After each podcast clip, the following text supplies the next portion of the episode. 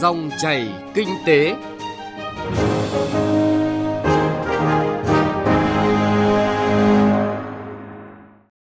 Cảm ơn quý vị và các bạn đã đón nghe dòng chảy kinh tế hôm nay, thứ sáu ngày 23 tháng 8 năm 2019. Nhóm phóng viên kinh tế sẽ chuyển đến quý vị và các bạn những nội dung đáng chú ý sau đây.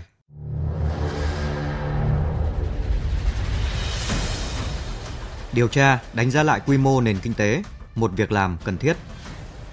Việt Nam, điểm đầu tư tin cậy đối với doanh nghiệp Nhật Bản. Kỳ vọng vào liên minh chuyển đổi số với sự góp mặt của những doanh nghiệp lớn trong ngành công nghệ.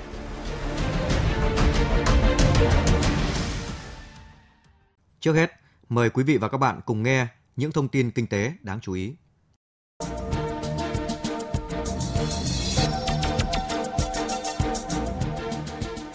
Tính đến ngày 30 tháng 7, giải ngân vốn đầu tư công đạt 32,3% kế hoạch Quốc hội giao, vẫn còn hơn 35.140 tỷ đồng vốn từ ngân sách nhà nước chưa được phân bổ. Trong số đó, 35 bộ, cơ quan trung ương và 26 địa phương có tỷ lệ giải ngân dưới 40%, 18 bộ, cơ quan ngang bộ đạt tỷ lệ giải ngân dưới 20% kế hoạch.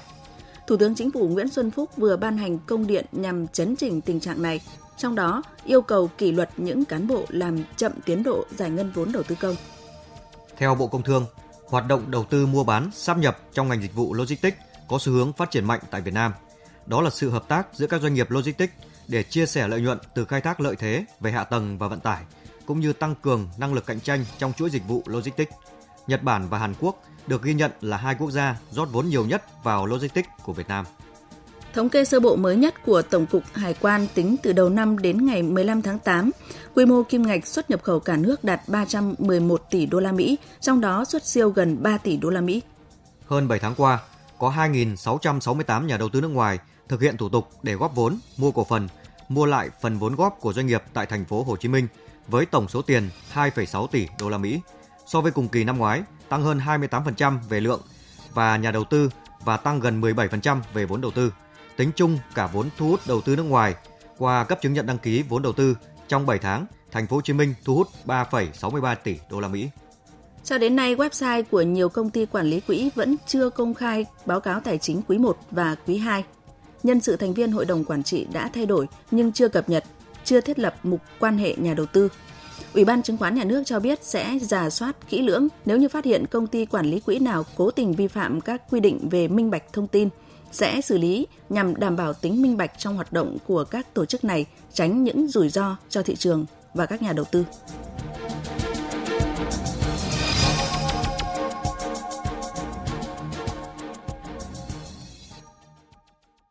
Thưa quý vị và các bạn, tại sao ở thời điểm này cơ quan quản lý lại đặt vấn đề thống kê đánh giá lại quy mô nền kinh tế hay nói theo cách thông thường là điều tra xác định lại quy mô GDP.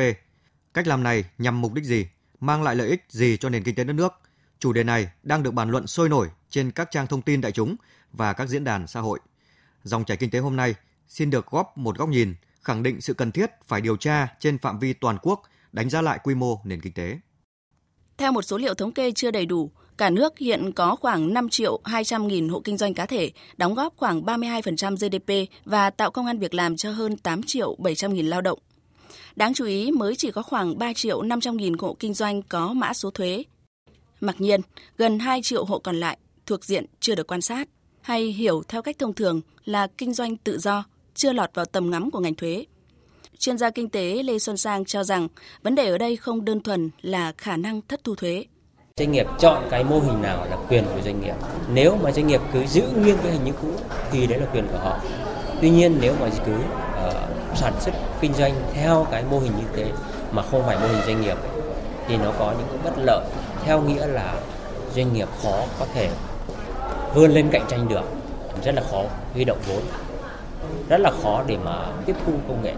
để qua đấy tăng được cái năng lực cạnh tranh nếu mà cứ để như cũ thì gần như là dạng kinh tế không quan sát được mà nếu mà không quan sát được thì nó sẽ rất là ảnh hưởng cho nhà nước cho chính phủ trong điều tiết những chính sách ờ, phát triển doanh nghiệp nói riêng và phát triển cái kinh tế nói chung. Bởi những lý do như chuyên gia kinh tế Lê Xuân Sang vừa nêu, chính phủ đã và đang khuyến khích hỗ trợ các hộ kinh doanh chuyển đổi lên mô hình doanh nghiệp. Khi hoạt động với tư cách này, doanh nghiệp sẽ được tạo điều kiện thuận lợi để phát triển đúng quy mô, thế mạnh, có thể tạo những thương hiệu mới và góp phần tăng thu ngân sách. Tuy nhiên, mục tiêu này không dễ thực hiện vì còn nhiều vấn đề bất cập. Một ví dụ dễ hiểu, theo Phòng Thương mại và Công nghiệp Việt Nam, nếu như chuyển đổi thành mô hình doanh nghiệp, sẽ phải thuê kế toán thực hiện rất nhiều thủ tục hành chính kế toán. Mỗi năm, chi phí cho hoạt động này gần 100 triệu đồng. Các hộ kinh doanh cá thể chắc chắn không kham nổi. Đơn giản hóa thủ tục hành chính là một trong những yêu cầu cấp thiết đối với cơ quan quản lý nếu như muốn hoàn thành nhiệm vụ chính phủ giao là hỗ trợ sự chuyển đổi này. Yêu cầu này lại cũng không dễ thực hiện hóa bởi còn liên quan tới nhiều vấn đề và các công đoạn khác nhau. Một ví dụ đơn giản như vậy để thấy cần một điều tra cơ bản trong thành phần kinh tế hộ gia đình, từ quy mô, nguyện vọng, tính chất cho tới tình trạng công nghệ mới có thể đánh giá được quá trình chuyển đổi sẽ tác động như thế nào tới hộ gia đình, tới các thành phần kinh tế khác, tới quản lý điều hành của các cơ quan trực thuộc chính phủ, tới chính phủ và toàn xã hội. Đáng chú ý theo ông Nguyễn Bích Lâm, Tổng cục trưởng Tổng cục Thống kê Bộ Kế hoạch và Đầu tư, trong toàn nền kinh tế còn nhiều hợp phần kinh tế tương tự như hộ kinh doanh cá thể. Khu vực kinh tế chưa được quan sát bao gồm 5 nhóm, đó là hoạt động kinh tế ngầm, là hoạt động kinh tế hợp pháp nhưng bị giấu giếm một cách có chủ ý nhằm trốn tránh nghĩa vụ nộp thuế, tránh thực hiện các thủ tục pháp lý, à, thủ tục hành chính và các cái trách nhiệm xã hội. Cái nhóm thứ hai đó là hoạt động kinh tế bất hợp pháp, pháp luật cấm hoặc là các hoạt động kinh tế hợp pháp nhưng khi hoạt động thì chưa đăng ký kinh doanh. Cái nhóm thứ ba là cái bộ phận kinh tế phi chính thức chưa được thu thập dữ liệu về kết quả sản xuất kinh doanh. Nhóm thứ tư đó là hoạt động kinh tế tự sản tự tiêu của hộ gia đình là hoạt động sản xuất của các hộ gia đình tạo ra sản phẩm sử dụng cho tiêu dùng cuối cùng của chính hộ gia đình đó và dùng cho tích lũy của hộ gia đình đó. Cái nhóm thứ năm đó là hoạt động kinh tế bị bỏ sót trong các chương trình thu thập dữ liệu thống kê. Rõ ràng cùng với nhiều giải pháp vĩ mô khác, thống kê khu vực kinh tế chưa được quan sát là cần thiết để đánh giá những đóng góp bất cập hạn chế trong quá trình phát triển mô hình kinh tế này. Đáng chú ý, hoạt động kinh tế chưa được quan sát, lẩn khuất trong tất cả các thành phần kinh tế, cho nên việc thống kê, đánh giá lại quy mô toàn nền kinh tế là cần thiết. Từ kết quả đó, cơ quan quản lý sẽ nghiên cứu ban hành những chủ trương chính sách phù hợp với tình hình thực tiễn, vừa tạo điều kiện thuận lợi cho các doanh nghiệp phát triển, đóng góp cho tăng trưởng kinh tế đất nước, vừa xác định được tốc độ tăng trưởng kinh tế Việt Nam so với tăng trưởng kinh tế các nước trong khu vực và thế giới. Theo các chuyên gia, hầu hết các quốc gia có năng lực thống kê tốt đều tiến hành giả soát, đánh giá lại quy mô GDP thường xuyên và định kỳ. Từ năm 2010 đến nay, nhiều quốc gia như Mỹ, Trung Quốc, Canada, Đức, Nga, Italia đều thực hiện hình thức này. Và cho tới nay, cũng chưa có nền kinh tế nào đo lường được một cách đầy đủ tất cả các hoạt động sản xuất kinh doanh của nền kinh tế. Việc Tổng cục Thống kê Việt Nam đặt vấn đề thống kê, đánh giá lại quy mô nền kinh tế hay nói theo cách thông thường là điều tra, xác định lại quy mô GDP cũng là thực hiện theo thông lệ với mong muốn khẳng định một cách chuẩn xác hơn tốc độ tăng trưởng kinh tế Việt Nam. Quan trọng là quá trình triển khai đánh giá thống kê cần được thực hiện sao cho bài bản, cẩn trọng, với tinh thần trách nhiệm cao nhất từ các cá nhân, các cơ quan, đơn vị liên quan.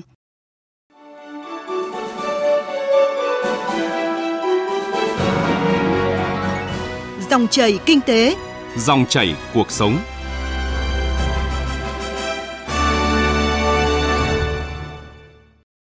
Thưa quý vị và các bạn, Nhật Bản là quốc gia có vốn đầu tư trực tiếp nước ngoài vào Việt Nam lớn nhất trong năm qua, với tổng vốn đăng ký gần 8 tỷ đô la Mỹ, chiếm 31% tổng vốn đầu tư trực tiếp nước ngoài vào Việt Nam. Đây cũng là năm thứ ba liên tiếp số dự án đầu tư mới của Nhật Bản vào Việt Nam tăng và đạt kỷ lục với 630 dự án. Là năm thứ tư liên tiếp, tỷ lệ doanh nghiệp Nhật Bản mở rộng đầu tư tại Việt Nam gia tăng. Tín hiệu này càng lạc quan hơn khi nhiều doanh nghiệp Nhật Bản có xu hướng chuyển đầu tư sang các nước Đông Nam Á và Việt Nam là điểm đến hàng đầu. Trong phần tiếp theo của chương trình, Thanh Tùng, phóng viên Đài Tiếng nói Việt Nam, thường trú khu vực đồng bằng sông Cửu Long phân tích nội dung này. Hơn một nửa các doanh nghiệp Nhật Bản tại tỉnh Ishikawa được hỏi cho biết đang có xu hướng chuyển cơ sở sản xuất sang các nước Đông Nam Á. Trong đó Việt Nam luôn là điểm chọn lựa tin cậy. Ông Tanimoto Masanori, thống đốc tỉnh Ishikawa, trong buổi làm việc gần đây với Phòng Thương mại và Công nghiệp Việt Nam VCCI, đã thông tin kết quả mới nhất sau cuộc khảo sát các doanh nghiệp trên địa bàn có vốn đầu tư nước ngoài. Ông Tanimoto Masanori nêu rõ, Việt Nam nổi lên là đất nước được ưa thích, tin cậy của các doanh nghiệp Nhật Bản. つやったっけう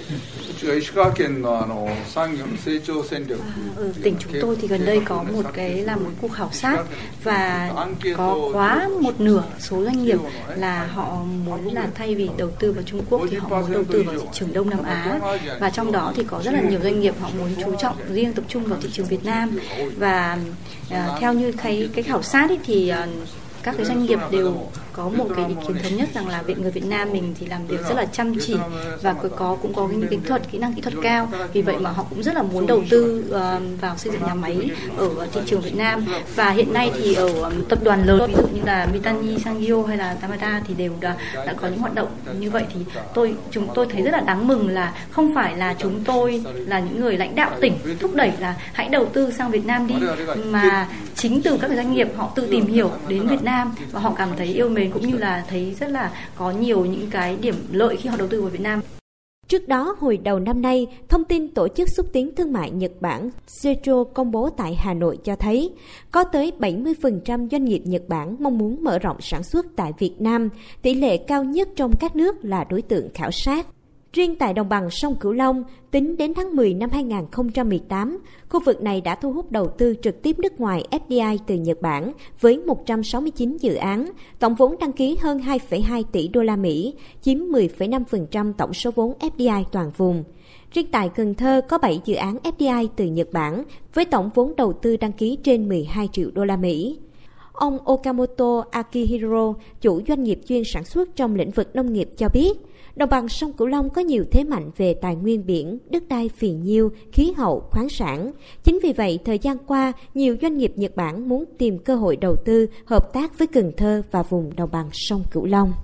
私今回の関東3回目なんですで何回かもう見ててあの日本にないものがこっちにはたくさんあるんで đây là lần thứ ba tôi đến Cần Thơ rồi thì qua nhiều lần đến Cần Thơ thì hiện tại là ở bên ở Cần Thơ có những cái mà bên Nhật không có thì không chỉ là về những cái dạng như là thực phẩm trái cây nông nghiệp này kia mà tôi nghĩ là ở Cần Thơ có những cái có thể dùng để mà ví dụ như là sản xuất phân bón mà có thể xuất sang Nhật để mà bán ở bên Nhật cũng được thì cái đó là cái liên kết mới giữa Cần Thơ và Nhật Bản Ông Võ Tấn Thành, Phó Chủ tịch Phòng Thương mại và Công nghiệp Việt Nam cho biết, với kết quả khảo sát có gần 70% doanh nghiệp Nhật Bản muốn mở rộng sản xuất tại Việt Nam, tỷ lệ cao nhất trong các nước được khảo sát đã phản ánh rõ môi trường kinh doanh ổn định, cũng như tính hấp dẫn của thị trường Việt Nam đối với các doanh nghiệp Nhật. Đây là cái thời điểm rất tốt là chính phủ Việt Nam đang rất là quyết liệt cải cách các thủ tục hành chính và tạo cái môi trường kinh doanh thuận lợi cho doanh nghiệp À, cụ thể là hiện nay chính phủ đang đã cắt giảm là trên 50% các điều kiện kinh doanh và các cái chỉ số cái môi trường kinh doanh của Việt Nam ngày càng được cải thiện theo đánh giá của ngân hàng thế giới. À, tôi chỉ mong rằng trong thời gian tới thì các cái doanh nghiệp Nhật Bản sẽ tiếp tục tăng cường à, à, đầu tư Việt Nam mở rộng kinh doanh. Đây là thời điểm rất thuận lợi bởi vì cái quan hệ giữa hai nước đang ở thời kỳ tốt đẹp nhất. Sự chuyển dịch dòng vốn đầu tư thể hiện qua các con số thống kê cho thấy những tín hiệu đáng mừng bởi theo các chuyên gia, FDI Nhật Bản kéo theo những cơ hội hợp tác thương mại. Khi khả năng kết nối với thị trường này ngày càng lớn, thì không chỉ doanh nghiệp Nhật muốn đầu tư vào Việt Nam, mà ngay cả những nhà đầu tư nước ngoài ở các quốc gia khác muốn với tay tới các thị trường Nhật cũng sẽ dốc vốn đầu tư vào Việt Nam. Vấn đề ở đây là chất lượng, là sự lựa chọn để đảm bảo đúng định hướng ngành, lĩnh vực và dự án ưu tiên.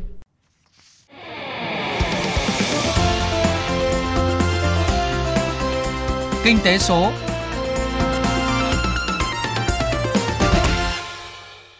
Thưa quý vị và các bạn, theo số liệu từ Ngân hàng Thế giới,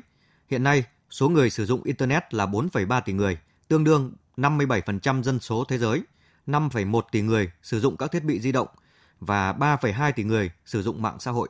Đây là xu hướng khách quan và kho dữ liệu khổng lồ tạo tiền đề cho doanh nghiệp chuyển đổi số, mở ra cơ hội kinh doanh cho các doanh nghiệp hướng tới nền kinh tế số. Đáng chú ý, Liên minh chuyển đổi số vừa ra đời với sự góp mặt của những ông lớn trong ngành công nghệ, được kỳ vọng sẽ góp phần thúc đẩy quá trình chuyển đổi số nhanh hơn, hiệu quả và bền vững hơn. Biên tập viên Đài tiếng nói Việt Nam cung cấp những thông tin này. Để chuyển đổi số thành công, bền vững, các chuyên gia khẳng định tri thức, dữ liệu thực sự là mỏ vàng vô biên mà từng doanh nhân doanh nghiệp phải nhận thức được để khai thác, phục vụ cho cuộc sống và phát triển quy mô kinh tế. Một trong những doanh nghiệp tiên phong trong công cuộc chuyển đổi số này là tập đoàn Bưu chính Viễn thông Việt Nam VNPT. Bà Đào Minh Phương, đại diện công ty công nghệ thuộc tập đoàn cho biết. VNPT từ trên xuống dưới từ các lãnh đạo cho đến nhân viên đều nhận thức được việc chuyển đổi số là việc tất yếu sẽ phải làm và mong muốn là sẽ là đơn vị đi đầu trong vấn đề chuyển đổi số. Như đối với đơn vị mình thì không có vấn đề gì cả, nhưng mà nếu mà thực hiện và chuyển đổi số với một đơn vị ngoài, tại vì bản thân VNPT cũng là một đơn vị để đi thực hiện chuyển đổi số cho các đơn vị ngoài, thì mình thấy là đúng đầu tiên là phải do ý chí của lãnh đạo đã phải thực thực thực thực sự là thấy việc chuyển đổi số là cần thiết. Dạ. Thứ hai là phải nhận thức của bản thân nhân viên của đơn vị cũng phải hiểu rằng là cái việc chuyển đổi số là quá trình tất yếu. Và thứ ba nữa là đúng là cái việc sử dụng công nghệ thông tin ở các doanh nghiệp là vẫn chưa được thực sự tốt, nên quá trình chuyển đổi số về mặt công nghệ là cũng gặp khó khăn Đấy. như kiểu trí tuệ nhân tạo blockchain rồi là phân tích dữ liệu lớn các thứ để đưa ra những cái định hướng phát triển của doanh nghiệp Tương tự là Tập đoàn Công nghệ Thông tin FPT. Ông Trương Gia Bình, Chủ tịch Hội đồng Quản trị Tập đoàn Thông tin, ba thế mạnh cốt lõi của FPT khi triển khai dịch vụ chuyển đổi số gồm phương pháp tiếp cận với tiêu chí là nghĩ lớn, tiếp cận thông minh và phát triển tốc độ, nguồn nhân lực chất lượng cao và nền tảng công nghệ. Với hơn 16.000 kỹ sư và chuyên gia công nghệ chuyên môn cao, FPT đang đặt mục tiêu rất lớn, đóng góp vào công cuộc chuyển đổi số toàn quốc. Cụ thể, tập đoàn FPT khẳng định cam kết tiên phong dẫn dắt công cuộc chuyển đổi số lĩnh vực dịch vụ công và doanh nghiệp. Để thực hiện tầm nhìn này, FPT đặt mục tiêu giảm 30 cho đến 50% thời gian triển khai dự án chuyển đổi số cho tổ chức doanh nghiệp bằng nền tảng và sản phẩm số toàn diện do FPT sáng tạo, đồng thời đào tạo 50.000 kỹ sư công nghệ chất lượng cao và chuyển giao phương pháp luận FPT Digital Kaizen được đúc kết dựa trên kinh nghiệm thực tế khi cộng tác cùng các đối tác quốc tế. Ông Trương Gia Bình, Chủ tịch Hội đồng Quản trị Tập đoàn Công nghệ Thông tin FPT cho biết. Chúng tôi mong muốn có được sự ủng hộ, đồng thuận trong hành động của các bộ, ngành, các cơ quan, tổ chức, các doanh nghiệp trung ương và địa phương, cộng đồng và toàn thể xã hội để đẩy nhanh chuyển đổi số cho quốc gia, cùng nhau xây dựng một đất nước Việt Nam phồn vinh, thịnh vượng, hùng cường. Trên thực tế, Tập đoàn Bưu chính Viễn thông Việt Nam, Tập đoàn Công nghệ Thông tin FPT chỉ là hai trong số rất nhiều doanh nghiệp, đơn vị đang tiến hành chuyển đổi số nội bộ, nhằm mục tiêu trước mắt là tăng sức cạnh tranh cho chính doanh nghiệp, đơn vị. Tuy nhiên, với những gì đã đang diễn ra từ hiệu quả tăng trưởng nội bộ, VNPT và FPT đang có sức lan tỏa mạnh mẽ, tác động đến hình thức kinh doanh cũng như chiến lược đầu tư của rất nhiều doanh nhân doanh nghiệp cả trong nước và từ nước ngoài. Chính từ hiệu quả thực tiễn đó, việc hai ông lớn này góp mặt trong một tổ chức phi chính phủ mới được thành lập là Liên minh chuyển đổi số Việt Nam đang có sức hút mạnh mẽ, không chỉ với cộng đồng công nghệ.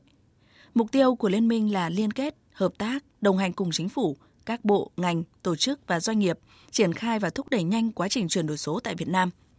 Tổ chức đã được thành lập với mục tiêu định hướng rõ ràng. Việc tiếp theo những hạt nhân chuyển đổi số này cần thực hiện là gì nhằm góp phần thúc đẩy quá trình chuyển đổi số toàn nền kinh tế? Bộ trưởng Bộ Thông tin và Truyền thông Nguyễn Mạnh Hùng nêu rõ. Cơ hội đang đến. Vậy ai sẽ là hạt nhân của quá trình chuyển đổi số này? Đó là các doanh nghiệp công nghệ số Việt Nam, là các doanh nghiệp ICT Việt Nam. Chúng ta sẽ phải phát triển thêm để đẩy nhanh chuyển đổi số Việt Nam. Chúng ta sẽ tập trung phát triển bốn loại doanh nghiệp công nghệ số một là các doanh nghiệp công nghệ lớn, ví dụ như FPT, làm chủ nghiên cứu phát triển các công nghệ cốt lõi và đầu tư hạ tầng ICT khoảng 10 đến 20 doanh nghiệp. Đó là các doanh nghiệp có tiềm lực về tài chính, thị trường và nhân lực. Hai là các doanh nghiệp công nghệ đã 10, 20 năm kinh nghiệm. Hiện chúng ta đang có hàng ngàn doanh nghiệp nhưng lại đang chủ yếu làm gia công thì nay sẽ chuyển sang làm sản phẩm tập trung làm các platform chuyển đổi số. Ra mắt của Liên minh chuyển đổi số quốc gia, 8 doanh nghiệp đầu tiên cam kết về đầu tư hạ tầng và platform chuyển đổi số. Sẽ có nhiều hơn nữa các doanh nghiệp tham gia vào công cuộc cách mạng này. Thưa quý vị và các bạn, theo kế hoạch, năm nay Việt Nam sẽ tuyên bố chiến lược chuyển đổi số quốc gia. Các yếu tố nền tảng như thể chế, hạ tầng, an ninh mạng, các nền tảng kết nối, platform và đào tạo sẽ được đầu tư trước để Việt Nam có thể đứng vững trong top 50 quốc gia trên thế giới vào năm 2025 và top 30 vào năm 2030 về chuyển đổi số. Hy vọng Liên minh chuyển đổi số Việt Nam mới thành lập có thể đóng góp vào nỗ lực chung này để nền kinh tế số của Việt Nam sớm trở thành hiện thực và bền vững. Nội dung này cũng đã kết thúc dòng chảy kinh tế hôm nay. Chương trình do biên tập viên Thu Trang cùng nhóm phóng viên kinh tế phối hợp thực hiện. Cảm ơn quý vị và các bạn đã quan tâm theo dõi.